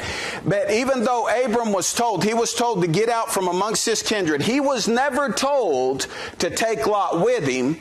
Abram fought for Lot from the beginning. Abraham was told to get out of there, leave your kindred behind, leave your country behind, go do what I'm about to call you to do. And Abraham says, Yes, I'm going to leave, but I'm taking Lot with me. I'm taking the, son, the son of my brother with me that at this point had already passed. Now, folks, a lot of people would say that Abram had a lack of faith, that Abram disobeyed God. There's all these, there's all these negatives that we always try to find with the men of God in Scripture. But I don't find that at all. I find a burdened heart for a man that knew that God was about to save him, save his family, and he wanted Lot in on that salvation. And folks, if you study Scripture to its core, you will find in, uh, I believe it's Second Peter, I've got it written down, Second Peter chapter 2, verses 6 through 8, the Bible tells us that Lot was a righteous man. The Bible tells us that Lot was a saved man, and the only reason, the only connection that Lot had to God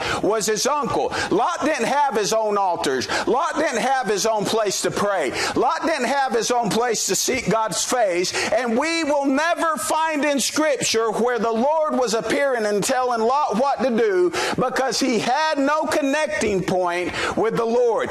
Abraham, on the quite the other uh, the other extreme, everywhere he went, we find Abram building altars unto the Lord. Everywhere he journeyed, the Lord would appear unto him and he would build him an altar, a place that he could come back to. Every time Abram messes up in his ministry and his life, every time he makes a mistake, every time he falls into sin, the Bible shows him when he falls into sin there in Egypt, when he falls into sin with Agar, when he falls into sin and offers his wife up to the Philistines, every time he has a major mistake, he comes back to the altar of God. But Lot, there in verse 5, it is so interesting. Lot had the same flocks that Abram had. He had the same blessings Abram had. He had the same knowledge of the Savior that Abram had. But he had no altars in his life. Folks, a lot of times we take Lot and we try to depict him as a lost man. But Lot as a saved man is what the Bible in its context says that he was. And as a saved man, the only reason that he had carnal living is because he had no altars in his life. And if you'll give me a minute this morning and just, just give me a little bit of your time, I want to preach on evidences of the altars. Amen. Evidences of the altars. You will have, if you have an altar in your life, if you have a private place to pray with the Lord, if you have a lone time with God, you will have some evidences on your life. We notice in chapter 12, verses 7 and 8, chapter 13, 3 and 4, that Abram had altars everywhere he went.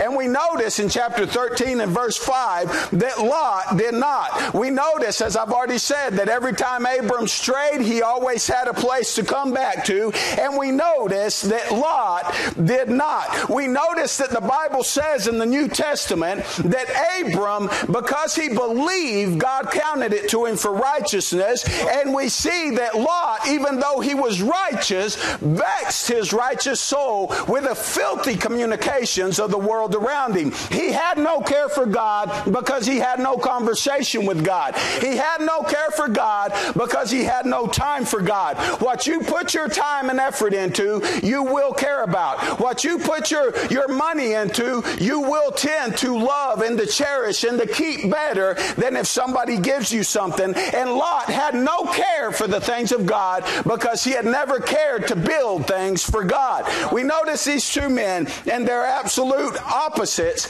in their lives. And folks, I, I bring it to our modern day and age, and we notice in today's age that there is people, there is men of God that are great and then there's men of God that allow the filthy communications of this world and allow the filthy things of this generation to infiltrate their lives, to infiltrate their families, to infiltrate their workplace, to infiltrate their minds. And the reason why it's going on is because they have no altar built before the Lord. They have no place to go back and find Him. You see, here's the problem. We'll come to church and we know there's an altar at church. And brother, I just got to say, and I, I'm not going to be careful about this because I know you're preacher, and I'm not going to be careful about this because I know it's the truth of the modern age. And I thank God for a daddy that didn't build podiums, he built altars.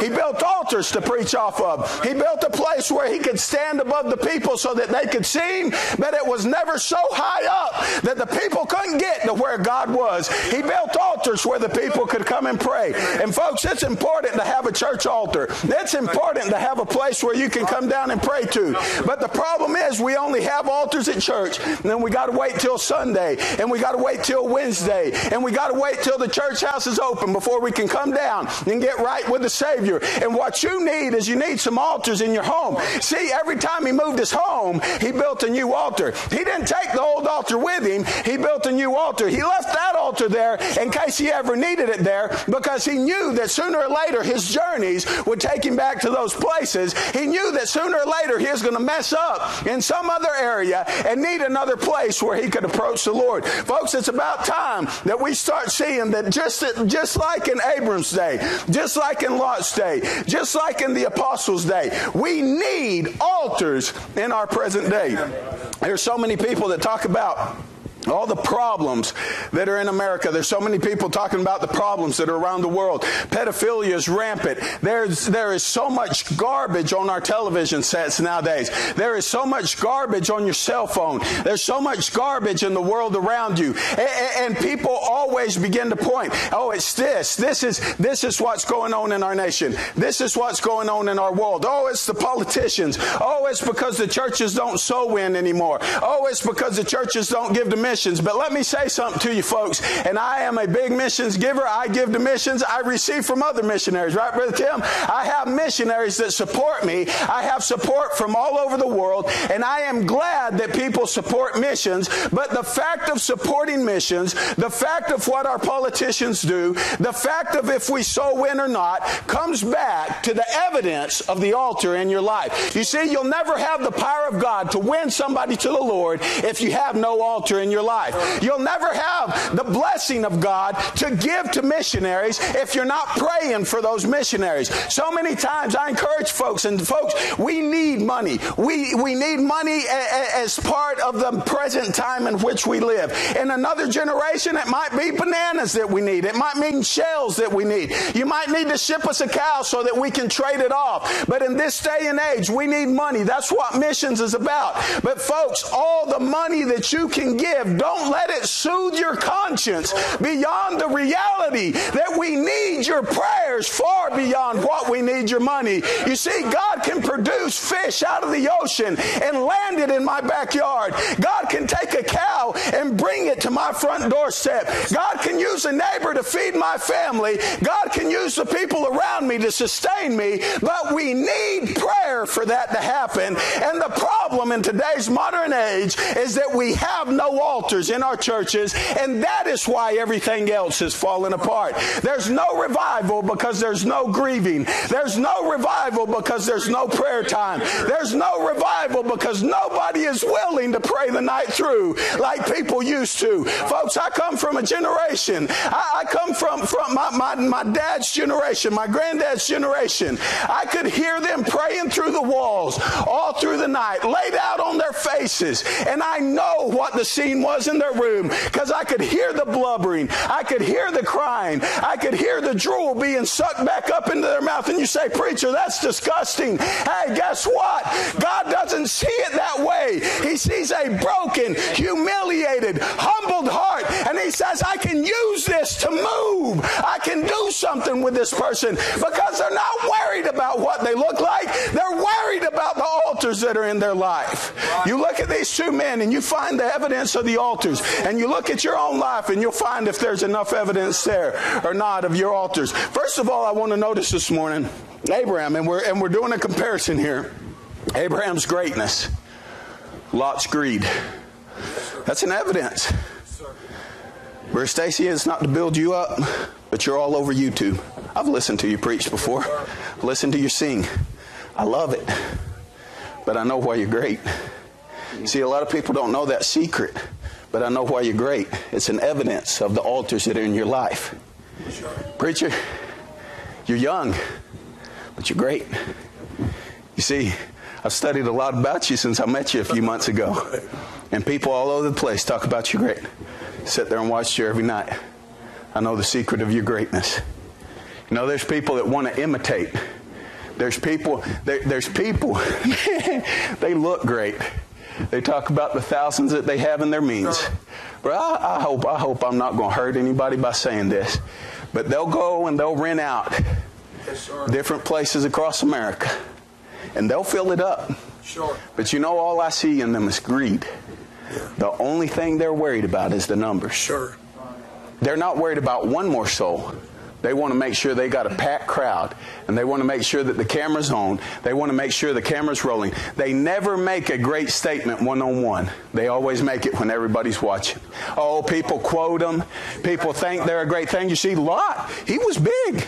He had the same cattle. He had the same tent. It was so big that he was actually being able to contend with his uncle. He was actually being able to fight with him. But when it came down to it, Abraham's greatness was his humility. Sure. You see, you go on down through those verses, and the Bible says that Abraham said, Hey, if you go to the right, I'll go to the left. If you go to the north, I'll go to the south. Whatever you want, Lot. Sure. I just don't want to fight you. Right. Amen. Preacher, I don't I don't know your church and I don't pretend to. Is this the is this the preacher Caldwell? Yes, sir. Okay. I kind of got that feeling the way you were cheering me on, brother.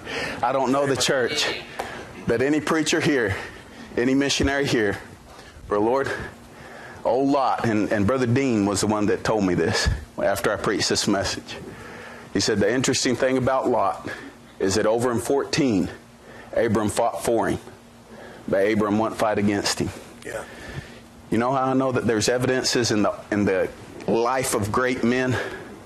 They won't fight those people that are cursing them, spitting on them, talking bad about them in the community.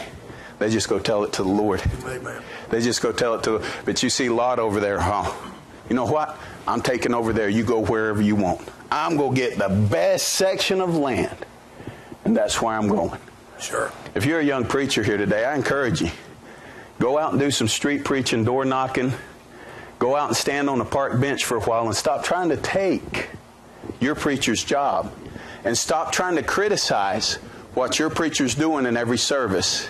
And respect the fact that he's already gone to the nursing homes. He's already gone to the streets. He's already gone to the prisons. He's already gone to those places that you're still not willing to go. You see, that's what Abram had. He had evidences of the altar. He was okay with the desert because he knew the altar that he was going to pray on and the God that was behind that altar. He knew that his greatness only came from God. And Lot had no clue because he had never been on the altar. Right. Oh, he was righteous. But the only blessings that he had came from Abram. And when the time came, we're going to divvy this up. I'm going to the well watered plains of Jordan. I don't care that there's sodomites over there. That's okay with me. because I'm greedy of gain.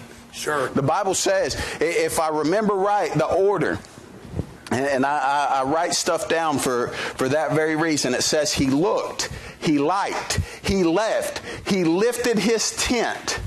And then the last portion says He was sitting at the gate of Sodom when, they were, when, when the angels came. Sure.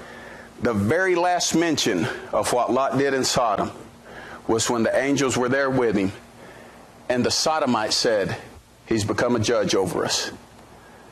He went from walking with the friend of God to judging a bunch of homosexuals. Yes, sir. I hope I don't get your church in trouble, brother. Just send the lawsuits to me. I'll head right back down into Panama. was judging a bunch of sodomites. And they said, He's become judge over us. How did it start? It started with his pride. Sure. It started with his sight. You see, Abraham's greatness was his humility, was his faith. He became the father of the faith. He became the father spiritually of all of us. Who did Lot become the father of? His pride and his arrogancy. You ever think about that he's the only sodomite that was left?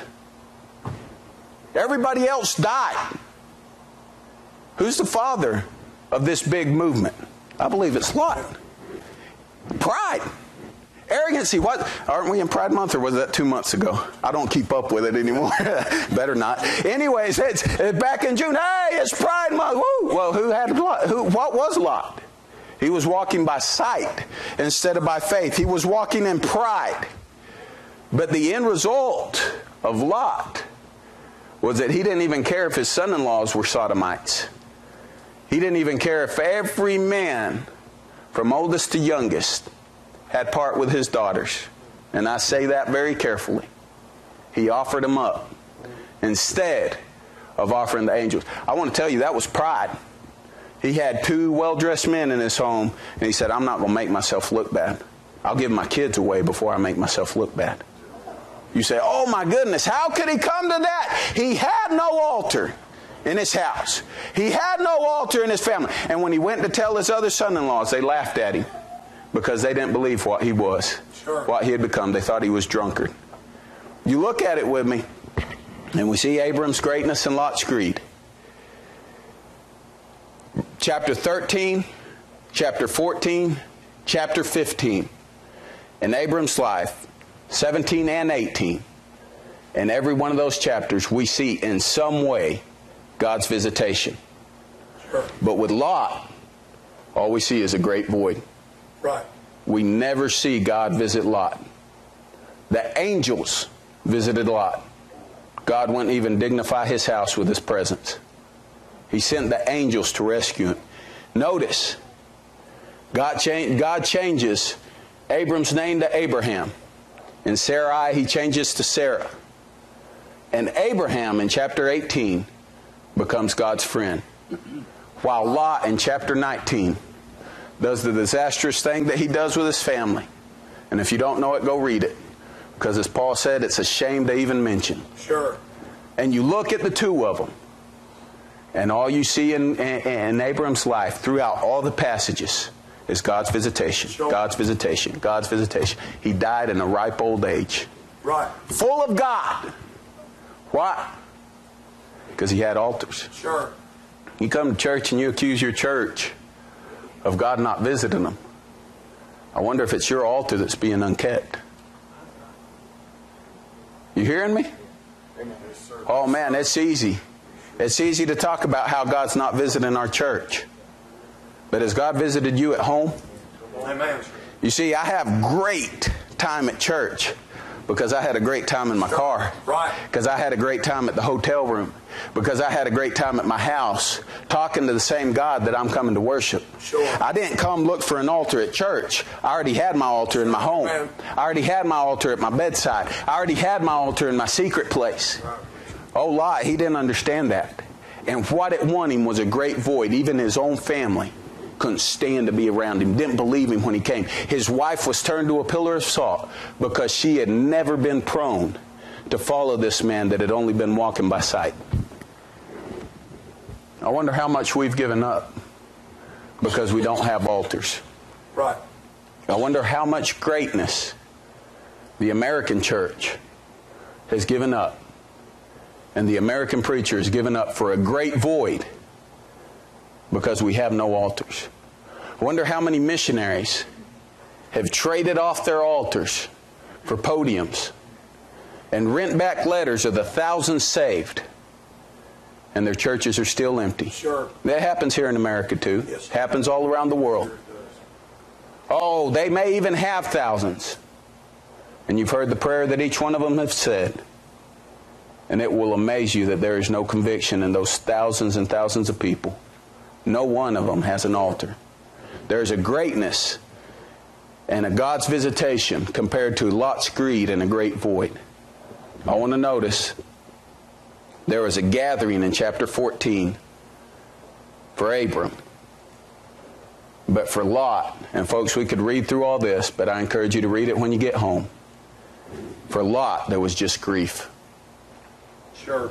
You see, Abram, Brother Josh, you said you were 29, didn't you? Yes, sir. Man, that's amazing, brother. That's amazing. I'm 33. It amazes me that men that are older than me follow me. Yes, sir. That amazes me. Yes, sir. But the only reason they do is because I have altars. Sure. Brother, I can tell you, the only reason you're being followed is because of your altar. Your greatness is in the altar. It doesn't matter who you are here. That's the evidence of what you're doing at home. You don't have to be old to have an altar. You remember Josiah? Eight years old when he began to reign, and he reigned like, like David. He didn't reign like those other kings.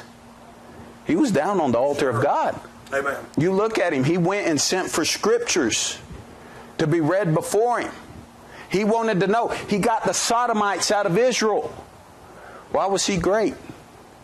Why was there something on that young man?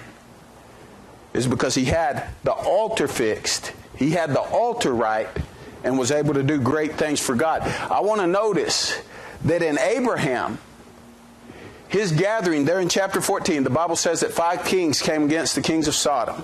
They affiliated themselves, and the five kings came. And it's interesting, I'm not trying to make light of it or, or, or laugh at it, but I mean, an army of Sodomites. It's like, yeah, these are going to be real tough men. I'm sorry, but they're a bunch of sissies. And Lot, I'll tell you what, if I know I'm amongst an army of Sodomites, I'm going to be running out the other end going, whoo, I better get out of here. This is fixing to get violent. It's fixing to get nasty. There is fixing to get a massive destruction. I've got to get out of here before our army loses. You study Rome, you study Babylon, you study Greece. There were sodomites in those armies before they fell. But what happened with Abram? He went out with 300 men Right. of his own house. Right. Brother, you got men that are following you because of your altar. He went out with 300 of his own house that said, We're willing to die for you, preacher. We're willing to come to your church, but we're willing to die for you. Amen. Man, that's another level. that's another level. When we when, when I've when I've had to do some things that I've had to do, oh, it's easy for me. I don't know why, but it's easy for me. But to turn around and have four or five guys behind me going, preacher, I'm going, guys, we may not come home from this one. It's all right, preacher. We're good with that. You know what Abram had to be feeling that day? 300 men trained up in his own house. Abram went out there and gathered it up. Can you imagine Lot coming home that day? Interesting fact. He still didn't learn. He still didn't get to an altar. Sure. Hmm. Nothing but grief. Yes, sir. Nothing but grief. Last thing I want to notice. Folks, if it don't convict you, it convicts me every time. Amen. I don't tend to my altar enough. Sure. I need more. Amen. Oh, every time we go after somebody, we'll get on an altar. Every time I want God to do something big, man, we'll even fast and pray. But then we'll go down into Egypt. Then we'll go down in the land of the Philistines and give up our children for the stupid stuff of this world. Folks, I'm not trying to be mean. You got to understand me. I've seen stuff that you could only, that you couldn't even begin to imagine. And I look back at home, And I see the generation that's following me. And I see parents letting stuff slip because our parents were too strict. You better look and study at why they were so strict before you give something up. Sure. There's some things worth giving up in this world. Amen. There's some things that are worth your children never knowing. Sure. That's the last thing I want to notice.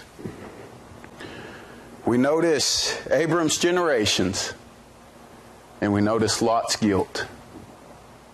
Folks, I'm going, I'm going to end right there and just elaborate on this point a little bit. Abram's always on the altar to such an extent that God gives him a son in his ripe old age. God says, Give your son back to me.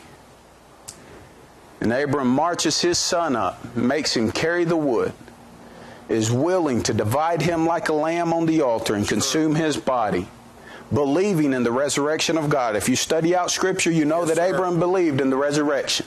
Yes, sir. He took him up the mountain and he laid him on the altar. Folks, I want to thank God that that altar means so much Sure. in my life. You see, that altar's where I heard my granddad praying. Amen. That altar's where I heard my daddy praying. That altar's where, when I was running from the Lord, I could come in, try to sneak in at night to my house, and hear my daddy calling out my name. Lord, bring him back. I know he's saved, Lord, because he's miserable, but bring him back. That altar is where I was dedicated. Yeah. That altar is where I was saved. That altar is where I was called to preach, the altar of God. That altar is where I dedicated my children. That altar is where I saw my daughter saved. That altar is the only thing and the only reason that I have not only physical generations following me, Sure. those three children that are back there, the three youngins, the three youngest ones, are a miracle of God after we lost our son Brian. And the only thing I'll mention of it's uterine rupture. And the scar tissue, the doctor told us it's going to be nigh on to impossible for you to have more children. But God, on an altar, all those things were accomplished. The churches that have been built, every one of them before going into them, we fasted and prayed Amen. fasted through days and prayed on an old fashioned altar that God would do something. I go out into those reservations. And folks, I love it because it makes people look at me weird, and I really don't care what. In fact, if people look at me weird, I, I start limping a little bit, dragging the old leg. Uh, if they're to look at me weird anyways, I might as well give them a reason to. I start gibbering. I go out there and I build altars. We'll go into a new place and we'll go down into the riverbed, gather up stones. We've been on we've been on hillsides where there was volcanic rock and big old volcanic rock. Between me and Brother Joel, we pick them up and set them one on another. People walk by that and they look at it. Sure. They don't understand it. Folks, I want to finish with this. We went down there in June, or we, we went out to the reservation in June. Brother Adam Langston, Brother Danny Markell, some of you may know him. Yes, sir. Brother John Michael Henderson Yes, sir. Went with us out to the reservation, broke down. Going down those mountains, the clutch went out. We had to hitchhike in. We break out the fat one, uh, fat thumb that is. Break out the fat one, stop the car. Hey, nobody is stopping for us. Four Americans, a Latino, and two Indians. Sounds like the beginning of a bad joke, but it was the actual story that day. We're walking down through there, and nobody's wanting to stop, and this truck came by, and I went like that, rubbed my fingers together. And that truck said, Yeah, I'll take some money. And so we threw the luggage in the back of the truck, loaded up, jumped in the back, drove down through there, ran into our first crowd, our first ministry that we started out there. I'd say there was about 28, 30 people. We said, guys, we don't, we have no way to make it out there, make it back, get these guys to the airport. I said, we're going to have to find a place close. They said, let's just go down to that bridge, that new bridge that they built. And we went and got under that bridge. Another group, about 14, 15, came from another place, mostly kids, mostly young people. Folks, you got to understand this. You heard my testimony last night. There's a lot of stuff I won't say, but this I will say. The mamas to those kids were there. The mamas that used to sell them out. The mamas of many of them are now saved. We got up under that bridge and the river's down below us. And the first morning we were there, I said, Everybody that will, go get a rock out of the river and bring it up under the bridge and let's build an altar. We built an altar about yay tall. I don't know, probably about from here to here wide, a little bit wider than the table. And every service, every preaching, those guys out there, I think they preached nine times. And then Brother Elmer preached once and I preached once. And every time we preached, just about everybody that was there would come around the altar. And brother, it was amazing. They wouldn't go down and real gentle like we do, kneel down beside the altar and lean on it.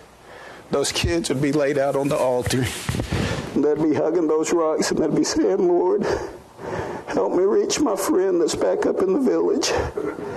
Lord, bring Preacher Danny back. Bring Preacher Adam back. Help him preach to my family because I know if they preach to him, they'll believe. They'd hold on to those rocks and cry about their school and cry about their problems and thank God for how much He cared for them. And as I sat there that day, I'd already preached this one time at Resurrection. And I got to looking at that altar, and I got to remembering old Joshua when he crossed over. And I can just imagine there's that little Candelario out there, there's little Evangelista running around. All these little kids that we made a difference in their lives. Amen. And I can see 12, 15 years from now. Yeah. They walking by that river. There's still a few rocks laying together. In fact, I can almost imagine that every now and then one of them's going to go by there and put a rock up that somebody's taken off. And preacher, I can just see it years from now. Brother, you know this because you've already been there. They're going to walk by there with their kids. That little bitty boy that got saved that day, that little bitty girl that got saved that day. Their kids are going to go, What's this? Generations later, generations later, they're going to go, That's the place where the Lord met with us. That's the place where I got my start. This is the reason that me and your mama ain't selling you. It's because the Lord did something different in our generation. The Lord sent somebody, and He built an altar for us to pray. Yes, sir. I'll just say this about Lot. Never look his daughters in the eye. He's the only reason that we have sodomites today. That's the only thing I can find. He's the lone survivor of Sodom. Zoar survived, but Sodom and Gomorrah were absolutely demolished. Moabites and Ammonites, greatest enemy of Israel, greatest enemy of the children of God. And I've just got to say this because it's true. Greatest enemy of our movement, of our time, is people that left our churches knowing the truth Yes, because they never got an altar. Preacher. There are walls made by man, built by frail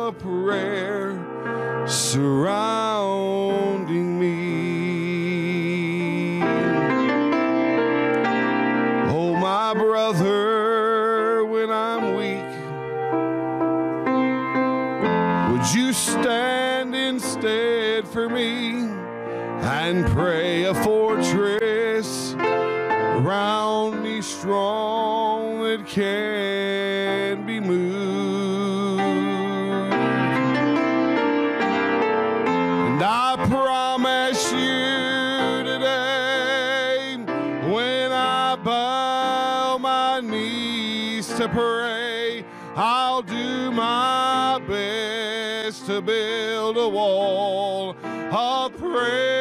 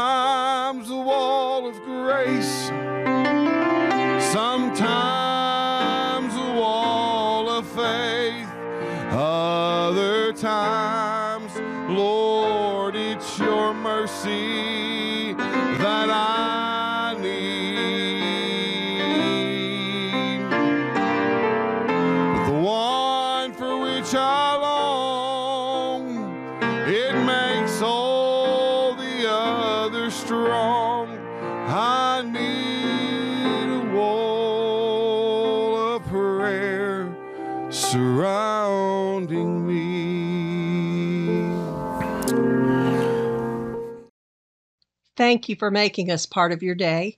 We would love to hear from you. Please find us on Facebook or at our website, bbclexington.com.